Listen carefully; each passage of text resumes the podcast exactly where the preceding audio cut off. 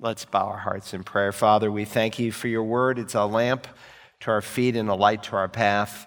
That you've not left your children in the dark. You've given us the very breath that comes from your mouth that forms on the pages of Holy Scripture.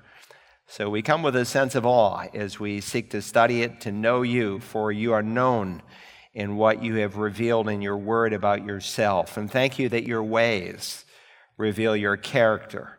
And so as we study this whole subject of finances, of money, something that your son repeatedly addressed, we earnestly ask that you would help us to conform to the truth of what is found here. So be with us tonight. Help me, fill me, and use me, I pray, in Jesus' name. Amen. All right, so if you're here for the first time, this course is called Finances God's Way. Last week, we got as far as the uh, introduction, so to speak. We looked at some of the unique situations that we are facing at this time in American history. And then we began with Roman numeral number one that money is a major theme in the Bible. There are over 500 verses on prayer, over 500 verses on faith, but over 2,000 verses on money we saw that every Christian and every person is living in one of two economies, either the world's economy or God's economy. And much of that one depends on first whether or not you've been regenerated. If someone has not been regenerated by the Spirit, they don't have the mind of Christ. When the Bible says you're born again, you receive the mind of Christ. What does that mean? It gives you a new capacity to absorb spiritual truth that you did not have. And so Paul can say, A natural man does not understand the things of the Spirit of God, for their foolishness to him. He cannot appraise them because they're spiritually appraised or understood. So when we are regenerated, we have a new ability. And so sometimes when you're dealing with someone who says, I'm a Christian, and yet they can't absorb basic, even moral truth, then it causes you to question where they actually stand in their relationship with the Lord. We also spent a little time on the, what financial freedom is and what it's not. And so today on page nine, we begin with uh, the first of five major principles we're going to study the Christian as a steward. All right? So by the end of this session, you will be able to hopefully explain where we get the biblical concept of stewardship. Uh, you'll be able to define succinctly the word steward. Uh, be able to name at least three uses of money. We really kind of covered that last week. With everything you have, you either spend, save, or give, but we'll explore that a little bit deeper tonight. And then we will talk about the basic distinctions between rewards and salvation and how that specifically relates to this whole concept of money. All right? So that's kind of where we are going this evening. So, by way of introduction, the biblical concept of stewardship begins with the concept that God owns it all. That's basic. God owns it all. And until we are convinced of that truth, it, we will not be influenced with the way we should use our money. Psalm 24 says, The earth is the Lord's in all it contains, the world and all those who dwell in it. Now, think just about this one verse. If God owns it all, then biblically speaking, we are just stewards. But sadly, the concept of stewardship is often, very often, misunderstood. For most people, when they hear the word stewardship, what that means to them is the church wants my money. Or it's time to fill out a pledge card if a church does annual pledge cards. That's what they think of when they think of stewardship. But really, the biblical concept is much broader and bigger and more refined. So let's talk about first the biblical concept of stewardship. There are four New Testament passages where you find the use of the word steward. Uh, for instance, the Bible refers to stewardship to preach the gospel. And by the way, I've put a lot of this scripture in here tonight to save time so you won't have to keep pulling your Bible out.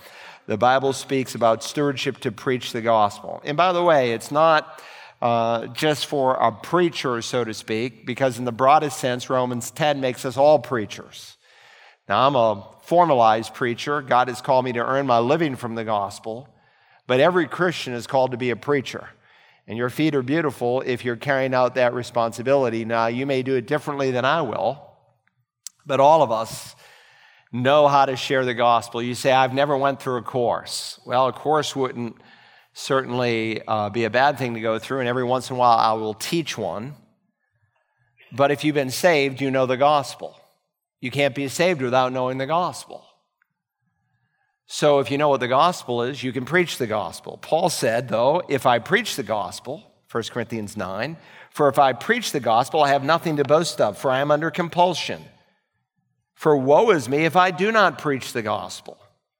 For if I do this voluntarily, I have a reward. But if against my will, I have a stewardship entrusted to me. God is entrusted in the Great Commission, Matthew 28, 18 to 20. Actually, it's found in five times in the New Testament. Every Christian to preach the gospel. Now, we make verses like Matthew 28, which probably the most commonly quoted Great Commission verse, a missionary verse. Go therefore and make disciples. Yep. Go send some missionaries to Africa or Honduras or Cuba or Japan. That's what they do. Actually, it's a participle. It literally reads, as you go. As you go, everywhere you go is the thought. Make disciples. It doesn't say do discipleship. There's a place for discipleship. Make discipleship. Make disciples. It's, it's uh, interchangeable there with the other Great Commission passages. Make converts. How do you make converts? You preach the gospel. It's the only way. So we have a stewardship. And one day when you meet God in heaven, one area of accountability will be the stewardship of what you did with the gospel. Whether you did it under compulsion or voluntarily, you will still give an account for your stewardship. A second major area of stewardship is over spiritual gifts. Over spiritual gifts. Point two. Uh, 1 Peter 4:10 says, "As each one has received a special gift, employ it in serving one another as good stewards of the manifold grace of God." By the way, Peter assumes that you can learn and discern what your spiritual gift is. Now, I have a test at searchthescriptures.org. It's 128 questions. I wrote the exam myself. I did my doctoral dissertation on the subject of spiritual gifts. But if you will take that test, it may give you an idea of what your spiritual gift is. Every Christian has at least one. Some might have two or possibly even three. But everyone has at least one primary spiritual gift. And God will evaluate your use of that gift in heaven. Now, if you're a new Christian, you take an exam like that, you may not score really uniquely in any particular area. But if you're a growing Christian, you've been growing for at least a year or so, you'll begin to see some areas that are isolated. Now, with all the 16 non sign gifts in the New Testament, there's a common responsibility we all have. So you may not have the gift of serving, you're called to be a servant. You may not have the gift of evangelism, you're called to do the work of an evangelist. But God someday will ask you how you use your spiritual gift. You won't be able to say, Well, I didn't know there was a spiritual gift. You need to know. Take the course in spiritual gifts. It's in the Institute of Biblical Studies. It might be helpful to some of us. Three, stewards over the local church. There's a third realm of stewardship over the local church for the overseer. And the word overseer, elder, bishop, pastor is used interchangeably in the New Testament. You can go to a number of passages where in one verse he's called an elder, the next verse the same person's called a pastor, and so forth. Same office, not a hierarchical structure like in some denominations where they have a you know super bishop and he moves pastors around. No, they're the same office in the New Testament. And an overseer must be above reproach as God's steward. He's God's steward. He's not self-willed not quick tempered, not addicted to wine, not pugnacious, not fond of sordid gain. So, again, when we speak about a steward, we're speaking of someone who is dealing with someone else's time, talent, treasure. We're to make the most of our time redeeming it because ultimately it's time that God has given to us as stewards of the church. The elders don't own this church, Christ does. He purchased it with his blood but we give an account for how we manage his church. Stewardship over the use of mammon, over the use of mammon. And we read this passage. Let me read it again. Um, Luke 16. We just briefly touched on it last week from Luke 16. Now, he was also saying to his disciples there was a certain rich man who had a manager. The older translations say a steward, and it's the same word that we've seen rendered in these other passages. And this steward, this manager, was reported to him as squandering his possessions. And he called and said to him, What is this I hear about you? Give an account of your stewardship, management. For you shall no longer be steward manager. The manager said to himself, What shall I do since my master is taking the management away from me? I'm not strong enough to dig. I'm ashamed to beg. I know what I shall do. When I am removed from the management, people will welcome me into their homes. So he's going to give an account of his management. And by the way, what's true of this steward is true of every steward. For we must all appear before the judgment seat of Christ. There's a judgment for Christians. We'll explore it a little bit at the end of the lesson. Not to see if you get into heaven, that's settled ever before you die based on what you do with Christ. But how you use your life, how you invest your life, God's time, the health God gave you, the resources God entrusted you, the spiritual gifts, we will give an account, each one of us. So there's one thing about this guy that he wasn't all that far off, is he knew he was going to give an account to his master. You can say that much for him. And of course, he summoned each one of his master's debtors and he began saying to the first, How much do you owe my master? 100 measures of oil. He said, Take your bill, sit down, write it 50. Cut it in half. Another, How much you owe? 100 measures of wheat, write 80. It was actually about the same discount, just different commodities. And his master praised the unrighteous steward because he acted shrewdly. So here is a man who knew he was going to lose his job and when the master was going to throw him out, he was hoping he'd have some friends that would take him in because of the way he treated them. And he, as a steward, had the authority to cut the bill, legal deal. Hey, man, I'm going to cut you a deal. My master will never be able to bother you again. You owe him 100 measures, we'll cut it to 50 today. Right now, pay up. You got a deal, buddy. And so the master praised the unrighteous steward. It's kind of an interesting statement. He didn't approve his conduct, but he approved his shrewdness. And Jesus makes a remarkable statement here. He said he praised the unrighteous steward because he had acted shrewdly for the sons of this age, those are non Christians, are more shrewd in relation to their own kind than the sons of light. That's us, believers, if you know Christ. So here's the application make friends for yourself by means of the wealth of unrighteousness, so that when it fails, they may receive you into eternal dwellings. Now, this man used unrighteous mammon to make temporal friends so that when he lost his job, maybe at least for a short time, he had a place to go. And Jesus is saying, I want you to use unrighteous mammon to make eternal friends. And many of you are involved in that every week, just when you give to the church. Tonight, just before we came in here, we took on six new missionaries, three couples. Missionaries, two missionaries to Cuba, two missionaries to Kumamoto, Japan, and two missionaries to Honduras. Now, interestingly, one of these missionaries found us on the internet and he was looking for doctrinally sound churches. Why would he do that?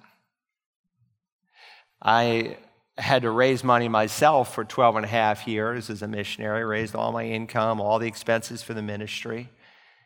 And now it's gotten so bad in the American church that when a missionary comes to a church, very often they say, We're, we're really not interested.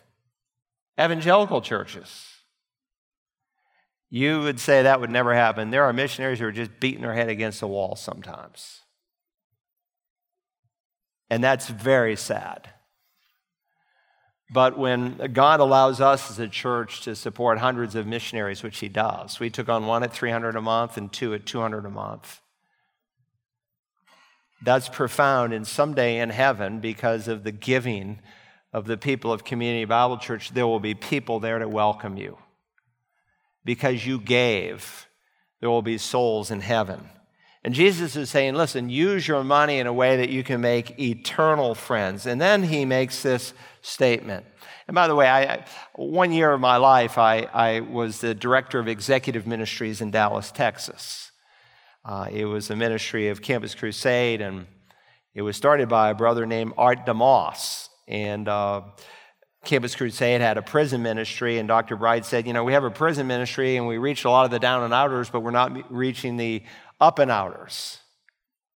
And they are just as equally in need of the gospel. And so for a year, you know, I was trying to reach CEOs of major corporations in Dallas, and I had a Bible study once, and the president and CEO of the 7 Eleven Corporation, and just different ways in which to reach people. And Art DeMoss actually developed the ministry, and he owned a huge palatial mansion in the Philadelphia area, but he didn't live in it. He, he lived in just kind of a normal, run of the mill house by most people's definitions. He always made all of his children buy their first car. I thought that was interesting. He said, I give the first hour of every day to God, the first dollar of every 10 I make, and the first day of every week in a concerted way. Anyway, he would bring in, you know, some speaker, not always known, sometimes just a well a successful businessman, and he'd invite other businessmen to come in. And uh, at his death, he had a heart attack. We were out in Colorado, and he was on the platform speaking. He had a massive heart attack and dropped dead right in front of everybody.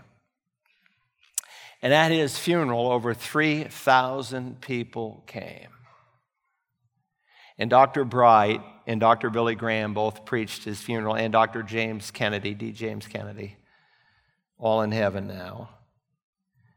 And Dr. Bright asked, How many people through the ministry of Art DeMoss have found Christ as their Savior? And I'm told over 70% of the people stood up. Now, he started, he borrowed $15,000 to start Liberty Mutual Insurance Company. Most of you have heard of it. And at his death, it was a, a billion dollar corporation. And if you knew Art DeMoss, he was not a respecter of persons. To him, the person who cleaned his room as a maid was no less important in his sight than the guy who is a big shot of some organization.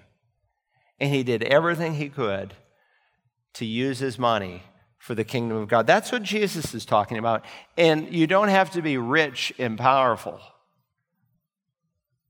to have this kind of impact because if you read 1 Corinthians 1, the truth is, is that most of God's people in the world are not rich and powerful.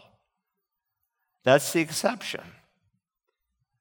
God says he was faithful, verse 10, in a very little thing is faithful also in much, and he was unrighteous in a very little thing is also unrighteous in much. Therefore, if you've not been faithful in the use of unrighteous wealth, who will entrust true riches to you?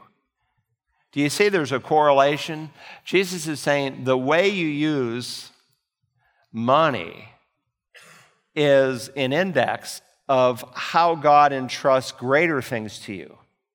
When um, we look for someone maybe to come on our staff, a pastor, and one of the questions I will ask is, you know, based on Luke chapter 16 and verse 10, would you allow us to do a um, background check on your finances, credit check? Would you provide our your social security number? Why, why would we do that? Because if some guy is interviewing for the job and he doesn't pay his bills on time and he wants to be a pastor of a church, I wouldn't want him on my staff. Because if you can't manage worldly riches, God's not going to entrust true riches to you. Therefore, if you've not been faithful in the use of unrighteous wealth, who will entrust true riches to you? And if you've not been faithful in the use of that which is another's, because again, we talked about it last week, it's God's, it's not mine. Who will give you that which is your own? No servant can t- serve two masters, it's impossible. For either he will hate the one and love the other, or he will be devoted to one and despise the other. You cannot serve God and wealth. So, stewardship over your treasure, point B. Let's move on. Stewardship over your treasure. It has been correctly summarized that you are stewards over your time, talent, and treasure. And here I'm using the word talent in terms of giftedness, not a monetary value as it's sometimes translated in our English Bibles. In this course, we will be dealing with your treasure, for Jesus said, Where a man's treasure is, there will his heart be also. So let's talk about some biblical principles relating to stewardship.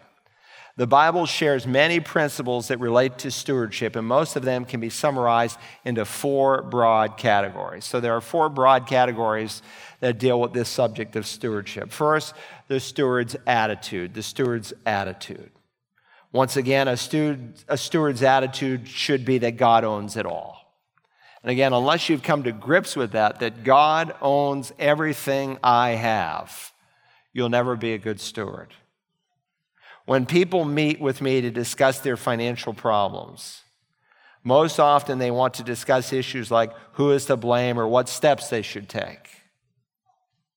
They're often surprised when I suggest we first look at their attitude about money, because while such topics as budgeting, borrowing, tithing, saving, and other financial topics are important, our attitude is more important. It really is. Jesus will highlight that for us tonight. Once our way of thinking about money lines up with God's, it is much easier to tackle the practical matters, much easier. And this course is rooted in a biblical theology. And I know there are some like money guys out there who actually um, saying some good things, but they don't always root it in Scripture. And unless a person is convinced that this is what God's Word teaches, then typically their behavior is not lasting. It's just temporal, it's for a fling. Number five, the most important principle to keep firmly in mind is to understand whose money we are talking about, because the Bible teaches your possessions are not yours. And if you are married, they are not your mates, they are God's. Sadly, for many Christians today, God's ownership of everything is a foreign concept because we like to think of our money and our possessions, don't we?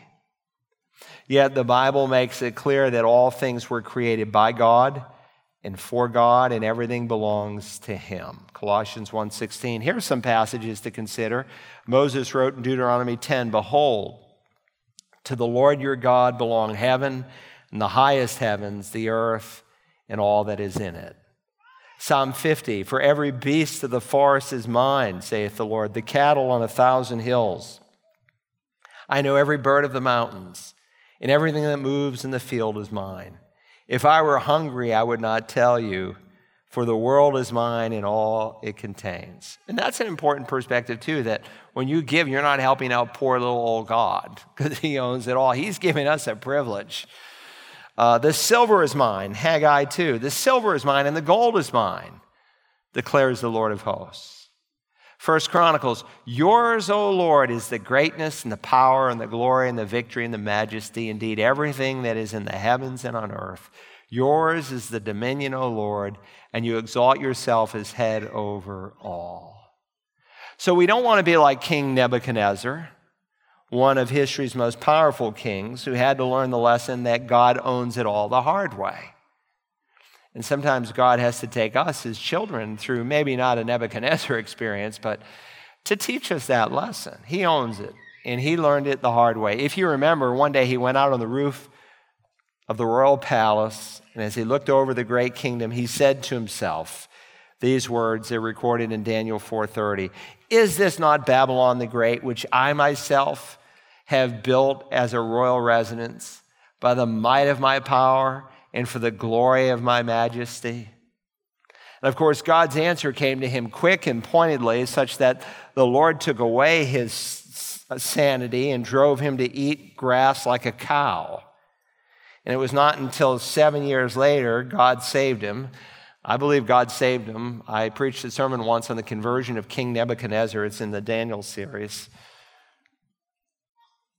God saved him where no longer he exalted in self, but in God.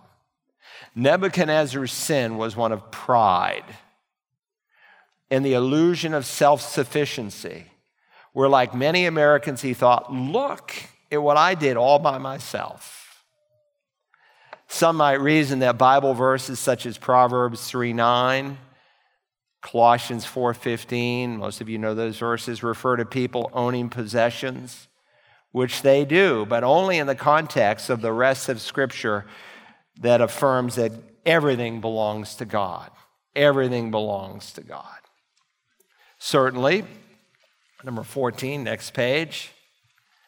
Certainly, you may have put in the long hours and the hard work to get where you are. By the way, some people struggle financially for the simple reason they're lazy. God doesn't bless laziness. God has a means, and He calls us to work hard. But God created you and gave you the strength and the skill to make money. Is that not what Moses warned the people? not to forget before they went into the land. Remember Deuteronomy, Deuteros Nomos.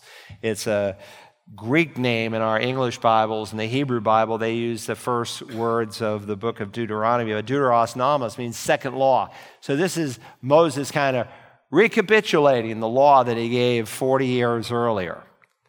And this is kind of his last message before he knows God's not going to allow him to go into the promised land. And so he said this, beginning in Deuteronomy 8, verse 11 Beware that you do not forget the Lord your God by not keeping his commandments and his ordinances and his statutes, which I am commanding you today. Otherwise, when you have eaten and are satisfied, and have built good houses and lived in them, and when your herds and your flocks multiply, and your silver and gold multiply, and all that you have multiplies, then your heart will become proud and you will forget the Lord your God who brought you out of the land of Egypt, out of the house of slavery. He led you through the great and terrible wilderness with its fiery serpents and scorpions and thirsty ground where there was no water. He brought water for you out of the rock of flint. In the wilderness, he fed you manna with your fa- which your fathers did not know, that he might humble you and that he might test you to do good for you in the end. Otherwise, you may say in your heart, if you forget God, my power and the strength of my hand made me this wealth. But you shall remember the Lord your God, for it is He who has given you power to make wealth, that He may confirm His covenant which He swore to your fathers as to this day. And God's not necessarily against making some people wealthy. Usually, most people that God has made wealthy, they've been entrusted to something great and they are usually trustworthy. 16, it is healthy to find satisfaction in your work. Is that not what Solomon said in Ecclesiastes 2? But in doing so, you must never forget to thank God for creating you and giving you the gifts and the skills and the strength that allow you to succeed. Think about that sometimes, because I was talking to this one guy one day, and he owned a small company and fed his family, met his needs, and and he told me he was a little bit dissatisfied that, you know, he hadn't created this large company. And I said, Look, you're a hardworking man. You take care of the needs of your wife and your children. There's nothing to be ashamed about. But I said, God gave you a set of skills for you. He planted you as a believer. And I said, You will rub shoulders with a certain group of people that you intersect with in your life where God needs you in that place. And maybe had God, you know, made you some super wealthy guy, who's going to reach these people? God needs people in every facet of society. And that's not to say that the guy who owns a small company couldn't make it explode. He might if God so chose. But sometimes God doesn't choose to do that because he wants to plant us where we are at so that we can be his ambassador and represent his son there.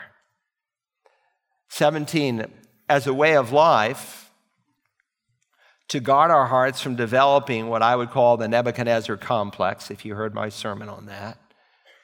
We must be quick to replace our pride with an attitude of thankfulness, as 1 Thessalonians 5:18 commands. That's a verse every Christian should know memorize. and everything, give thanks, for this is God's will for you in Christ Jesus. If you haven't done this before, I suggest you might consider going home tonight and acknowledge as a family that God owns everything. If married, you might take turns saying out loud that God owns some particular object that He entrusted to you.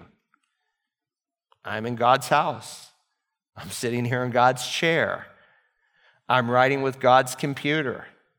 I'm looking out God's window and at God's backyard. Have you ever done something like that? I tell you, it's very liberating and it's sobering.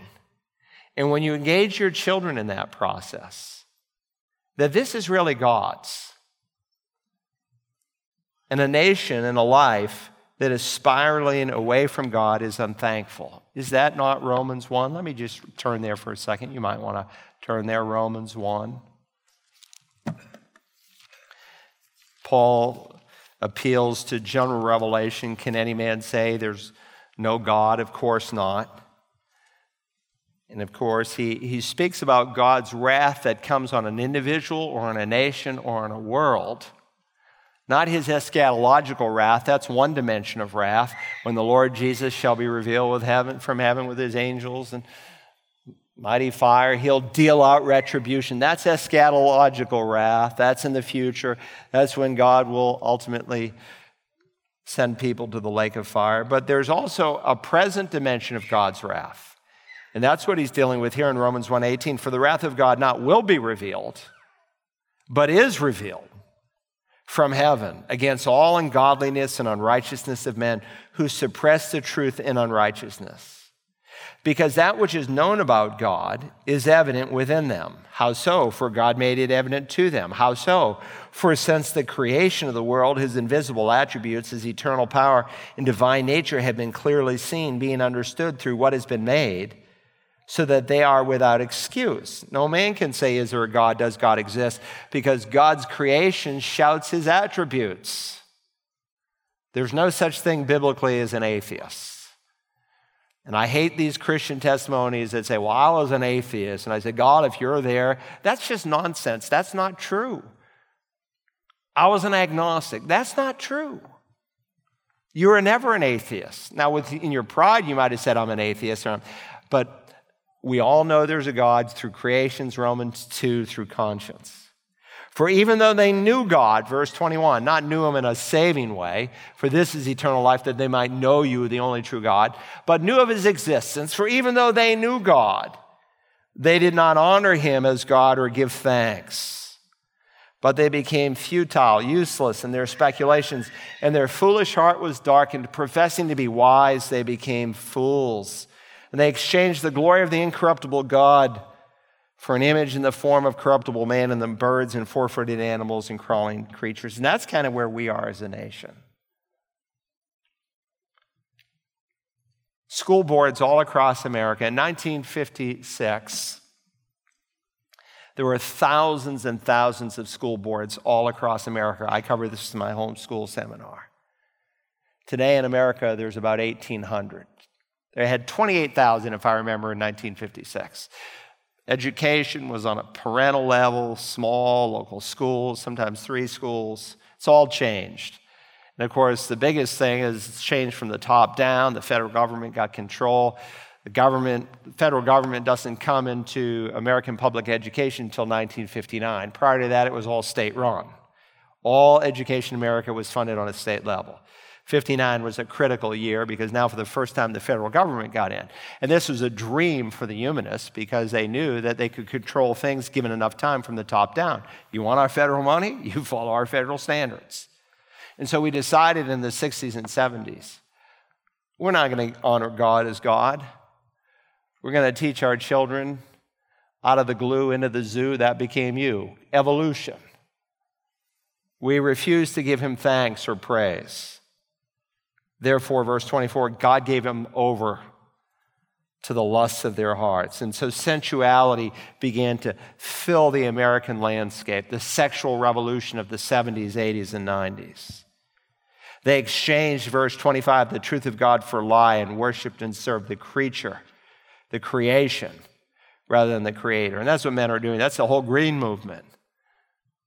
You got people who worship the creation rather than God.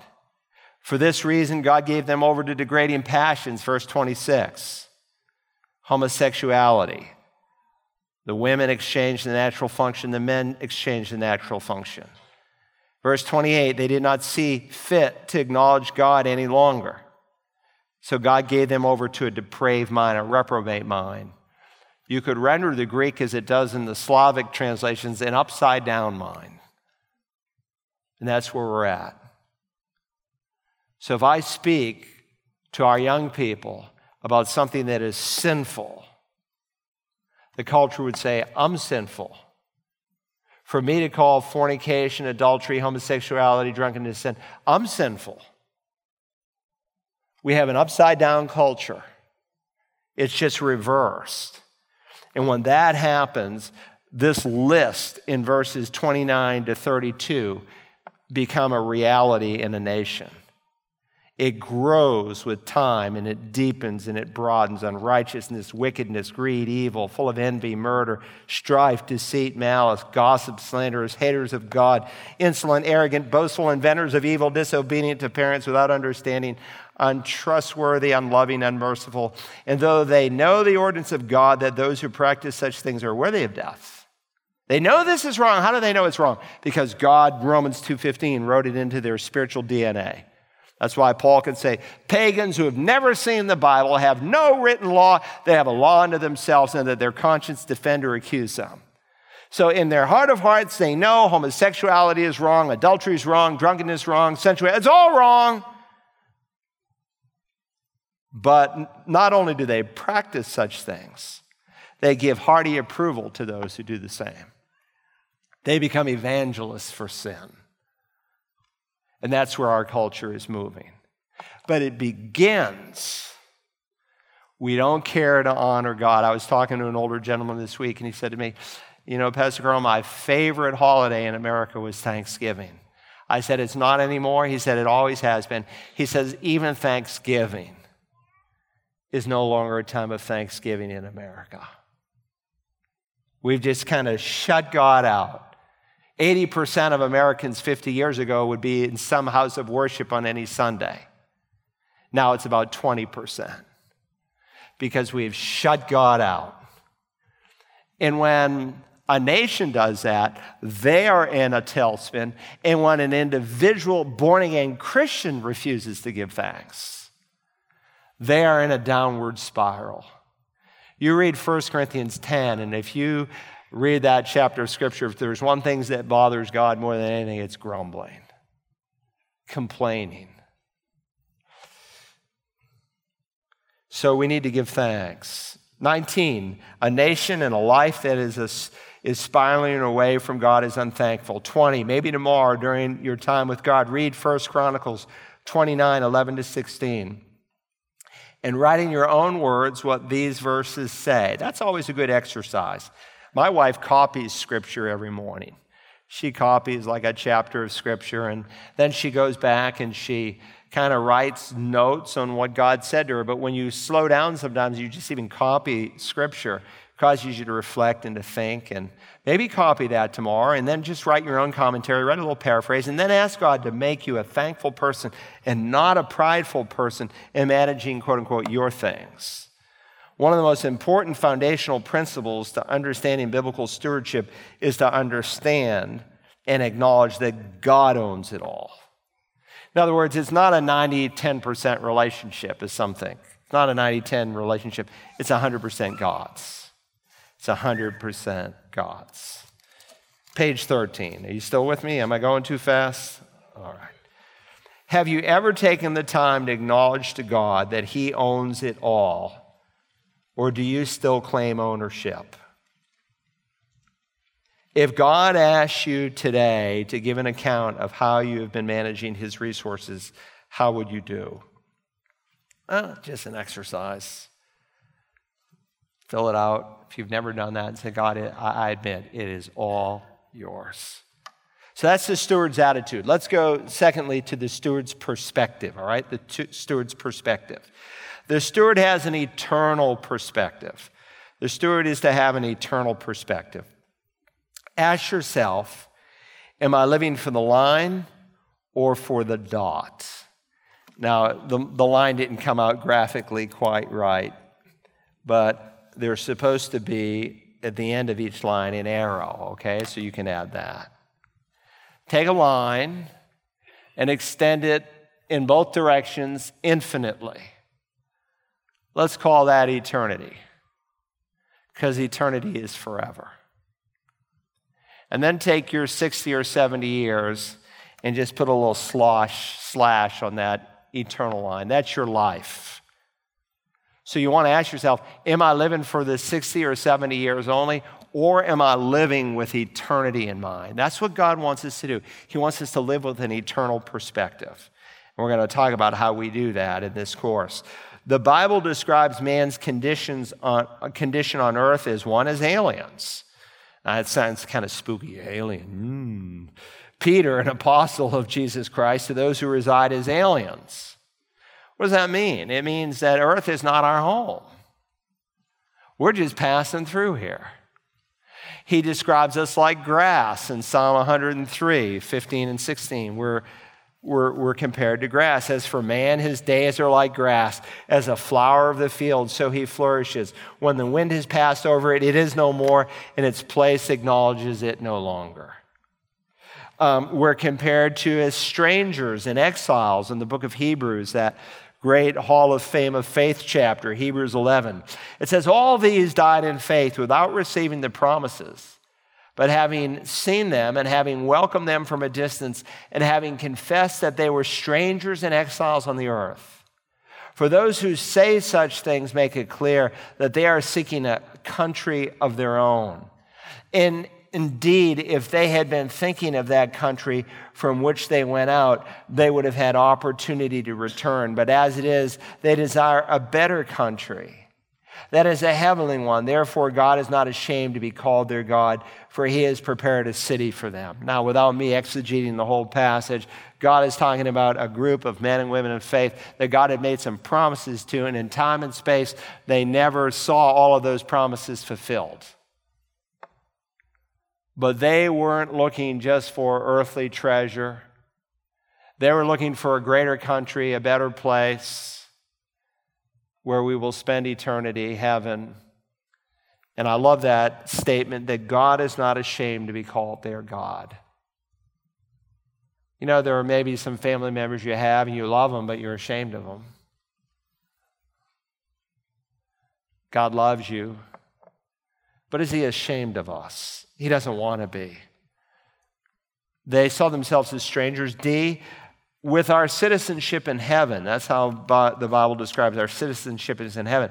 For our citizens citizenship is in heaven, from which we eagerly wait for a Savior, the Lord Jesus. Now, that doesn't mean, of course, because the Bible teaches dual citizenship, that we do have responsibilities in this life.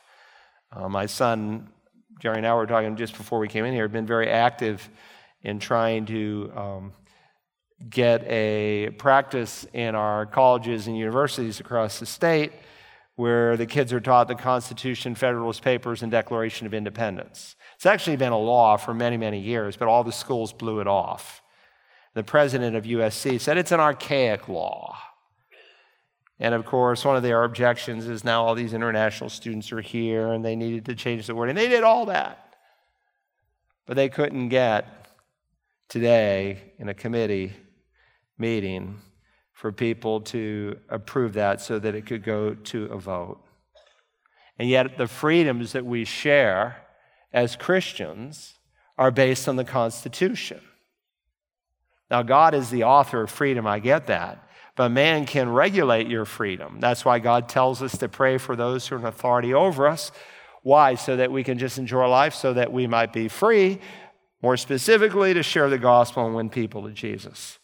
God says that, so we have a responsibility as citizens here, but more importantly, our focus is heaven. As mere breath, we're like mere breath. And, and that's important. That's an important lesson for my son to understand because he spent like years on this. He wrote the bill that the senator, he wrote every single word in the bill. The senator just took his wording and it got passed in the state senate. But you can spend a lot of time on a lot of issues that are this life only and some really important issues, like we should do everything to protect life. We got people up in Columbia next year, they want to they want to peddle marijuana in this state. And if Christians say nothing, we'll probably get it. So we need to be responsible, but you also need to realize that sometimes you can break your back doing some of these things. But the things that you do in terms of the kingdom of God, those investments, they last forever. We're like a mere breath. Lord, make me to know my end And what is the extent of my days? Moses writes. Let me know how transient I am. That's a good thought. Let me know how transient I am. Behold, you have made my days as handbreadths, and my lifetime is nothing in your sight. Surely every man at his best is a mere breath. Selah. When you see that little word, Selah, it's a pause in the, in the hymnal. Pause, let's just think about this, let it soak in. Surely every man walks about as a phantom. Surely they make an uproar for nothing. He amasses riches and he does not know who will gather them.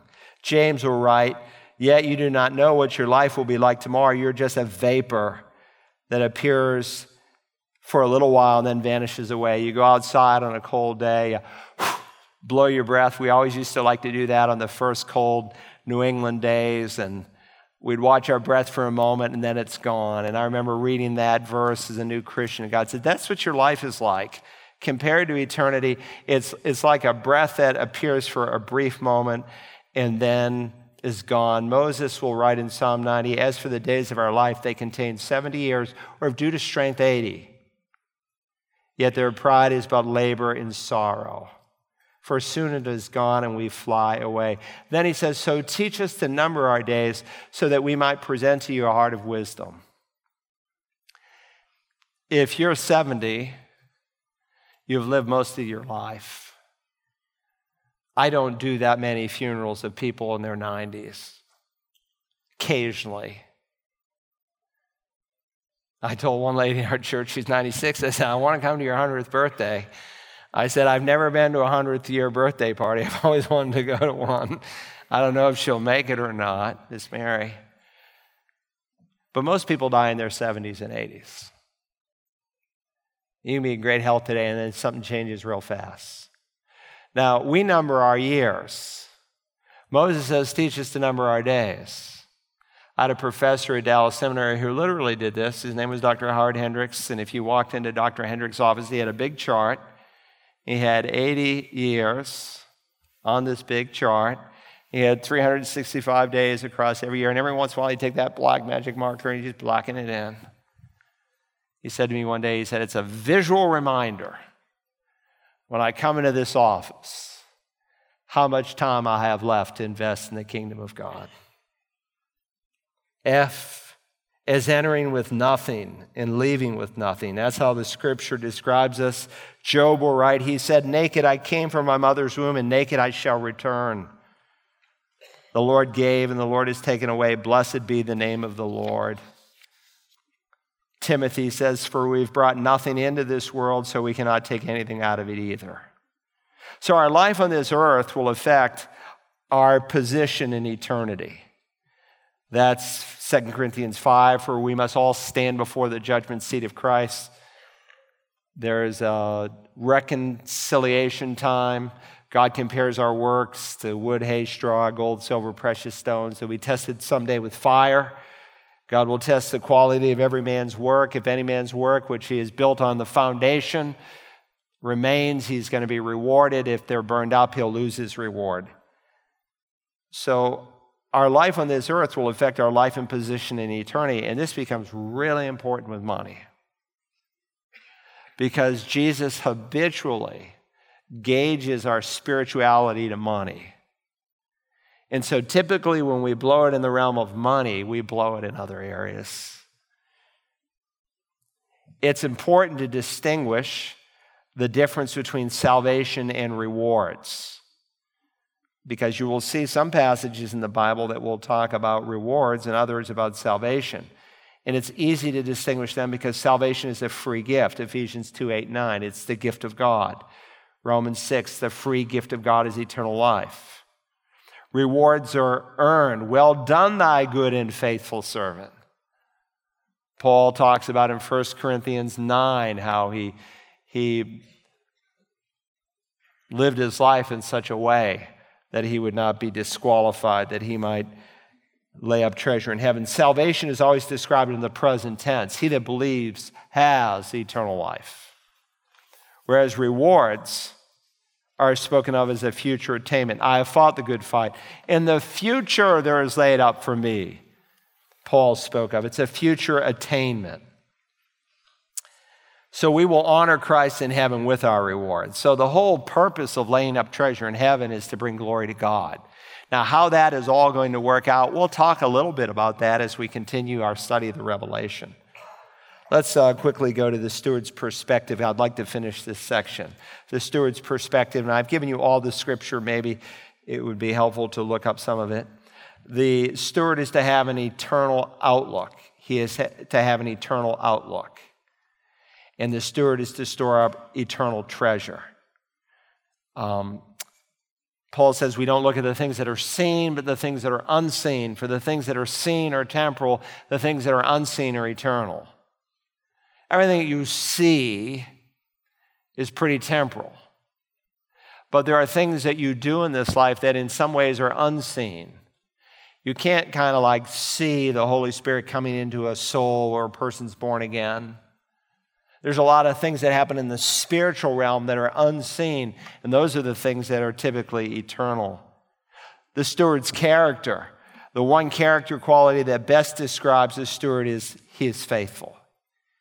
He's faithful. It is required of a steward, the Bible says, that he be found faithful. The biblical characteristics of a faithful steward might include some of the following he works hard. Bible talks about hard work. You know, I was talking to a guy recently in the ministry, and I said, Do you want me to be honest with you? He said, Yes. Your problem as a pastor is you're just lazy. That's why your ministry is not successful. God doesn't bless laziness. He's generous. Jesus said in Acts 20, if you had a red letter Bible, it's one of the red letter verses in Acts. We think of just the Gospels. It's more blessed to give than it is to receive. We don't have that verse in the Gospels, but it's in Acts. He meets the needs of his family. 1 Timothy 5, not to meet the needs of your own family is to be considered worse than an infidel, an unbeliever. Of course, in the context, he's projecting upwards. He's talking about children who are to care for their parents when they're aged and their grandparents. Why? Because when you were little, they took care of you. And when they're old, you're supposed to make sure their needs are taken care of. But you could certainly apply that downward as well if you have a family and you have children. He's cautious about debt. Why? Because the borrower becomes a lender's slave. We'll, we'll spend a whole section on that. He plans for times of trouble. He plans for times of trouble. He has learned contentment. Paul speaks about contentment. It's sad if we're never content. Well, if I just have a bigger house, I'll be happy. If I just have a newer car, I'll be happy. If I just, just, just, just, just, and we're never content. The steward's character is to be that of contentment. He is to seek to please God first. And then finally, the steward's accountability. And we'll hit on some of these verses in other sections. So that's why I haven't spelled them all out here. The Bible is very clear that one way a believer will receive rewards will be dependent on the manner in which he managed God's money. We need to think about the unfolding of events as it relates to our rewards. Think about this life as it relates to our eternal rewards that Christ will someday give us. We live life on this earth. We die or we are raptured. We give an account of our lives on earth, Romans 14, and then God will reward us accordingly. Um, the last exercise, obviously, this is all optional, these exercises. There's no, no one grading these or anything, but this is just a steward sheet. And sometimes when people actually sit down and they actually begin to add up what God's put in their hands, sometimes they're amazed. And sometimes it's helpful to do that and then just to say, God, this is all yours, every bit of it. So help me now to begin to manage it. Now, some of us are here. Some of us have people in our Sunday school classes who need to be here. And you can be kind of an evangelist for good this Sunday if you attend an ABF and say, hey, you know, you should come to the course. We're going to study some stuff that will be so helpful to some people in our church family. Because most people who come, the majority of people who join our church come by conversion, and if they come by conversion, they come with the world's way of thinking on finances, and we want to renew their minds so that they can make a difference in this life. Let's bow our heads in prayer. Pastor Ed, make your way to the front, if you will. Our Father, we love you. We thank you for your incredible, amazing grace. You have given us so much as Americans. You've entrusted so much to us.